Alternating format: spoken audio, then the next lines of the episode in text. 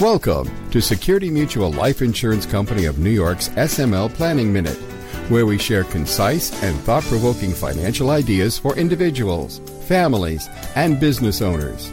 Security Mutual, the company that cares.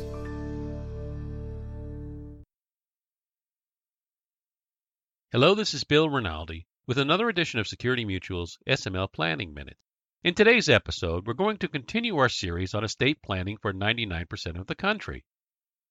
This is part 6 and the final episode of that series by Victor Nye. Completing this series, beginning with the first episode, you understand why we all need estate planning whether we're rich or not.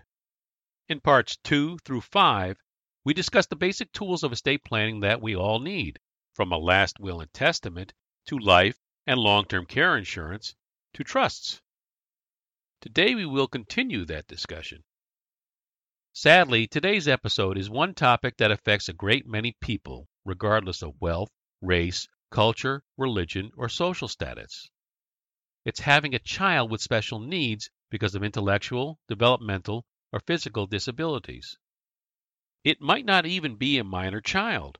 It could be an adult child or other dependent, such as a parent or sibling you are financially responsible for.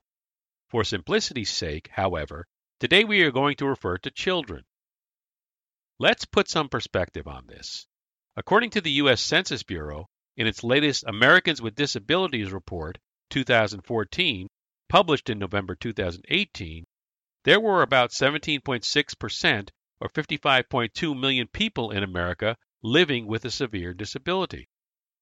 Of that number, 7.2 million were children under the age of 18. Severe disability was defined in that report describing conditions that any reasonable person would agree are truly severe. For example, children who used a wheelchair, were blind or deaf, or had developmental disabilities such as cerebral palsy or autism. The organization Autism Speaks estimates that, quote, on average, autism costs an estimated $60,000 a year through childhood, with the bulk of the costs in special services and lost wages related to increased demands on one or both parents. Costs increase with the occurrence of intellectual disability. That does not consider expenses beyond childhood, and the cost for caring for someone with other disabilities can be far higher. There are various resources available to families with dependents and severe disabilities. The three major sources are Supplemental Security Income, SSI, Medicaid, and Family Support.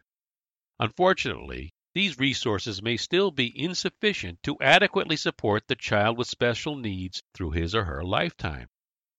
Family support may also have an adverse impact on the ability to qualify for government benefits and place financial hardship on the family members supporting the child. Even worse, if the child outlives the parents, the family support may cease. SSI is a federal benefit. It is designed to help the elderly, blind, and disabled who have little or no income. It provides money to meet some of the basic needs of food, clothing, and shelter. Medicaid is run by the states but funded by the federal and state governments. Medicaid will cover health care expenses and provide in home medical equipment and support. It may also cover certain community services. In most cases, children that qualify for SSI automatically qualify for Medicaid as well. The Children's Health Insurance Program, CHIP, is a program run by individual states but funded by both the federal and state governments. It provides health coverage to eligible children through Medicaid and separate CHIP programs. ABLE accounts are the byproduct of the Achieving a Better Life Experience ABLE Act of 2014. A beneficiary of an ABLE account can only have one account, but it may be funded by contributions from multiple donors. To access benefits, the beneficiary must generally qualify for SSI or other disability insurance benefits. Benefits can be used only for certain qualified expenses as set out in the ABLE Act. Note, however, that having an ABLE account may restrict SSI and Medicaid benefits if the ABLE account balance exceeds certain limits. Finally, there are special needs trusts. Although there are different types of special needs trusts, the one we are referring to is a third party special needs trust, which is also known as a supplemental needs trust, SNT. SNTs are irrevocable trusts which are usually created inter vivos, or while living, but can be created and funded at death. At death, the trust is typically funded with assets, assuming there are any left after considering other children and heirs. That's not an ideal solution. While the parent is alive, the parent is usually using his or her own resources to provide additional benefits to the child. To ensure that there are enough assets in the trust after a parent's death, the most common way of funding a trust is with life insurance. An SNT must be carefully drafted by an attorney specializing in this area to ensure that any benefits distributed by the trust do not disqualify the individual from receiving government benefits such as SSI and Medicaid. SNTs supplement but do not supplant government benefits. Moreover, the will and or revocable living trust of a person who has a child with special needs should be carefully drafted to avoid distributions to the child that may void government assistance. As you can see, for families that have a child or other dependent with special needs, basic estate planning must include strategies to support that family member, potentially for his or her lifetime, with financial assets that may exceed your own. In the future, we anticipate having a more detailed podcast on planning for family members with special needs. This podcast is brought to you by Security Mutual Life Insurance Company of New York, the company that cares. The content provided is intended for educational and informational purposes only.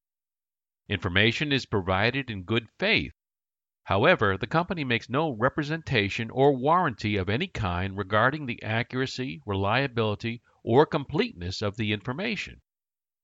To help reach your goals, you need a skilled professional by your side. Contact your local Security Mutual life insurance advisor today. As part of the planning process, he or she will coordinate with your other advisors as needed to help you achieve your financial goals and objectives. For more information, visit us at smlny.com slash smlpodcast. If you enjoyed this podcast, tell your friends about it. And be sure to give us a five-star review. And check us out on LinkedIn, YouTube, and Twitter. Thanks for listening, and we'll talk to you next time.